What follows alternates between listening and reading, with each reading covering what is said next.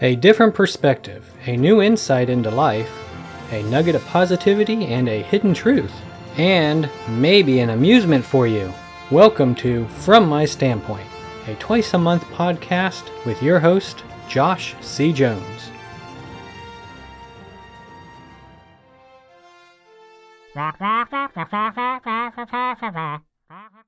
Philip, a secondary education teacher, was speaking to his students on the first day of class and describing the classroom norms, the rules and behavior, and learning objectives planned for the year. He was so energized by his months of meticulous research and planning that led to what he believed was his perfect learning objectives and lesson plans. Philip knew the ins and outs of the English language and had all the skills for proper and accurate communication, and concluded that there was nothing left for him to learn. This is why he decided to become a teacher. All that was left was to share his knowledge and wisdom because he had immense intellect. He understood all he needed, and he created perfection with these lessons, or so he believed. He stood before his students and spoke what he thought was absolute wisdom into their lives. And being so brilliant, he had a formative assessment in the form of a question to assess the student's knowledge, but also to conceitedly validate his. Philip said, The norms for my classroom are simple. Do not talk over anyone, and only speak positive words. Then Philip went right into his thought to be engaging wisdom for the first lesson. He said, I bet you didn't know in the Russian language a double negative remains a negative. However, in the English language, a double negative forms a positive. For example, if I said, You are not an unwise person, not and unwise are negatives. But I would really be saying that you are a wise person. See how I used double negatives to form a positive? He paused a moment, then asked, Don't you not understand what I'm teaching you? Philip smirked at his joke and brilliant closed question as he listened to the students whisper amongst each other, assuming none could dispute his wisdom. Then he said with absolute confidence, There is no language in which a double positive could ever, in any sense imaginable, be used to form a negative. At that moment, a student who was slouching in the back of the room with his head tilted back rolled his eyes and sarcastically responded, Yeah, right. Teaching is like any other profession. No matter how much you think you know, how skilled you are, how great your intellect, how much you prepare, you will always have the opportunity to be pushed to learn more, to grow, and to adapt. This I now have a greater understanding of from the secondary teaching methods and practices class that I took at NSU, where in class we not only discussed and role played, but also wrote and created our own drafts for preparation and learning to be productive teachers, leaders in the classroom, and good coaches for the engaging and incorporating of the students we are commissioned to educate. They learn to prepare, serve, and engage students. My comprehension says that you are correct, random voice of reason. When I first enrolled in this class, I thought we would spend most of our time talking about writing syllabi and creating, well, more accurately, I thought we would be adjusting templates of lesson plans. Learning to read and write and create the items a teacher gives their students at the beginning of the school year. These are the two items I remember being requested to prepare and turn in years ago in order to teach a continuing education class. Obviously, it didn't happen then because I didn't know the first thing about creating them. Little did I know that a teacher's load was so much more intense than lecturing and grading assignments, and that it was a blending of methodical creativity. We began the semester having to create rules, consequences, and norms for our classroom. In my case, it was for an imagined future classroom. Imagination. I always believed that these were decided by the school board and universally implemented by all teachers.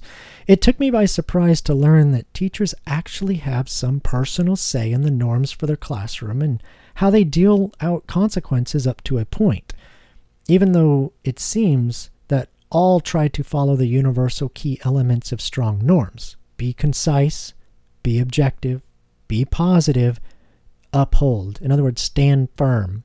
Honestly, I was thrilled to learn this because I think teaching is more than just dealing out facts and information, but adding on to and building good social skills and encouraging success through perceived failure as well. How did you learn this new insight and perception? Well, random voice of questions. It was with the Classroom Management Plan Part 1 and 2 assignments. Those assignments gave us the opportunity to learn this new insight by having us create our own rules and norms, and it required us to explain the details of what each norm means and why. There are some that are constant and unwavering, such as be prepared, be on time, follow directions. Then there are those that I was happy to be able to add to mine that can be ambiguous and adaptable with time and environment. And they allow the involvement of the students when interpreting them as realistic concepts, such as finding the positive in everything and showing respect. Now, maybe most of the teachers in my past did not fully explain these well or involve the students much at all when discussing and implementing them. Or maybe I was just the student who never truly paid attention the first day of class. Squirrel! Either way, my perception of teaching has greatly changed to be more understanding and admirable of teachers and their classroom rules, and my own learning has increased along with my own personal growth in the area of respect for the student and the importance of inclusion for the student, such as when discussing what respect is to each and learning new insights to see a positive, as described in my created rules and norms. Through the teaching and role playing, I understood that there is a fine balance there between keeping the role of authority and showing value in the student's thinking. This balancing act is valuable if we wish to have the students take more ownership of their behavior. By finding a positive in everything and showing what is now universally understood in the classroom as respect, both the students and I, the teacher, should, and I believe will, have more opportunities to teach each other, to learn, to grow, to understand, and to adapt, if we so choose. As with Philip, when I created my first five learning objectives, I thought what I wrote out was brilliant, in the perfect order for teaching, and would be little issue to implement into full lesson plans. Sure, it took me many days and lots and lots of complaining before I settled on those five objectives. But when I did, my attitude was Philip's attitude perfection. However, through the lesson planning, teaching, and assignments, my attitude was quickly checked, just like the student did to Philip. Five perfect and clear and organized learning objectives with a masterfully created and communicated first lesson plan. Yeah, right. Teaching, I have learned, is less about just lecturing students about a subject matter and information the teacher has learned, but more about the student's comprehension of the material. If the students do not, at least in part, comprehend and understand the application of the material, then did teaching ever really occur? Hmm, that is a great question. Sounding a bit philosophical there, random voice of questions.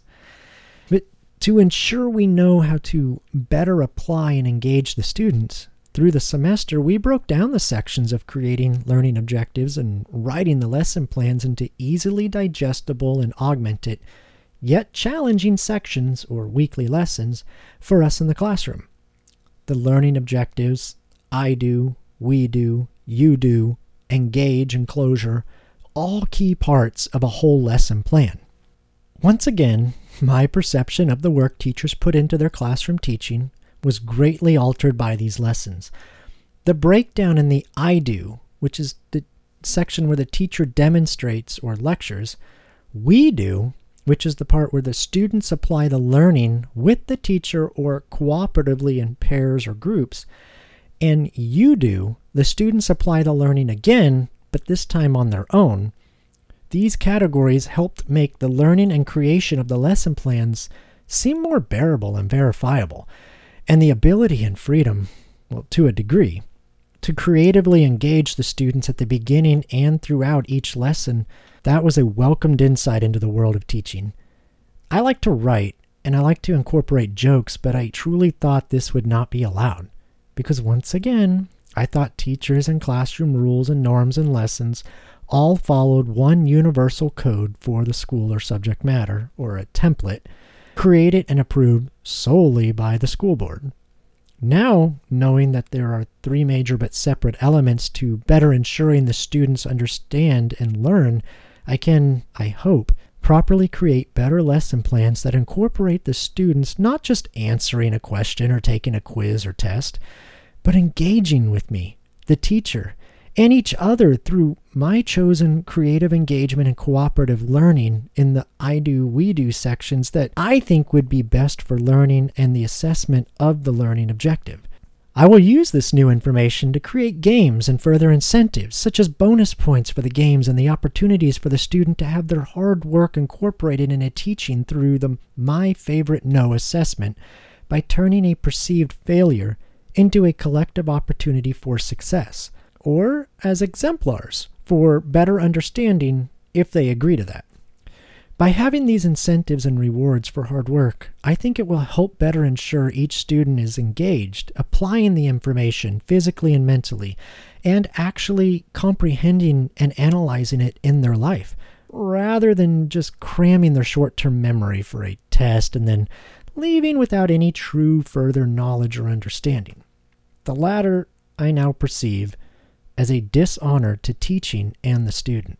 All the above tie in through the assessments. And yes, I truly did not know what an assessment was when I began this class. Ignorance truly is bliss, until your work depends on the missing knowledge. Yeah, I agree, random voice of reason. And at the beginning, I was missing a lot. I also thought that most homework was just busy work and that the major checks on students' understanding were done through quizzes and tests, which would have explained why I think some teachers tend to give a lot of quizzes and tests. I also believed, but couldn't properly explain why, this way was inadequate by itself.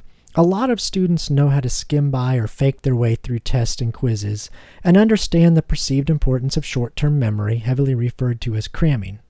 Heck, I was there, I'm sure everybody's been there. Which is, you know, you pass the test, you get the grade, you be done with the class, and you forget it all and move on with what you really want to do at that moment in your life.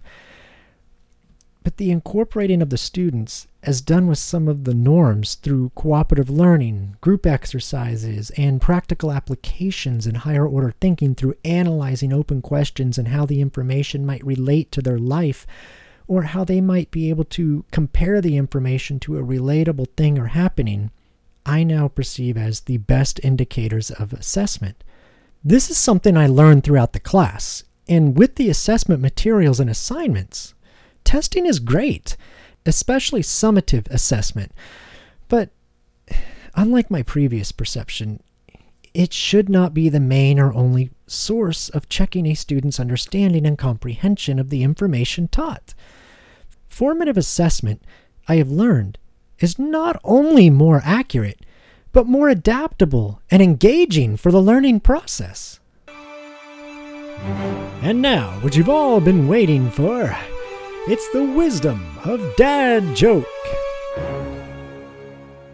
As teachers and teachers in training, it is important for us to establish the environment for our classroom by writing and explaining our rules and norms. And the best way to ensure the students understand these norms is by having them add some input as to what they think an adaptable norm would look like. An example would be what does respect look like in the classroom? It is also important for us to understand the importance of and how to create learning objectives and lesson plans that engage the students and encourage active learning to increase the opportunity for comprehension and retention.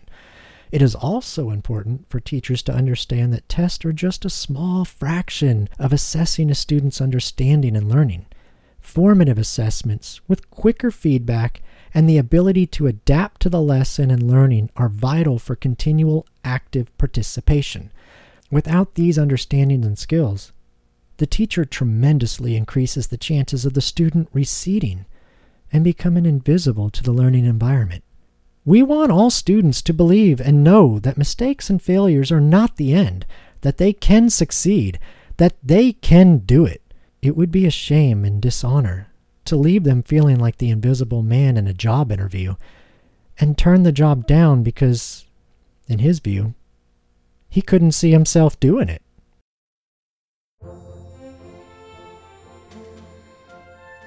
This has been From My Standpoint, a podcast to find a nugget of positivity and a hidden truth, encouraging and enlightening insight, entertaining a new perspective, and providing an amusement for you.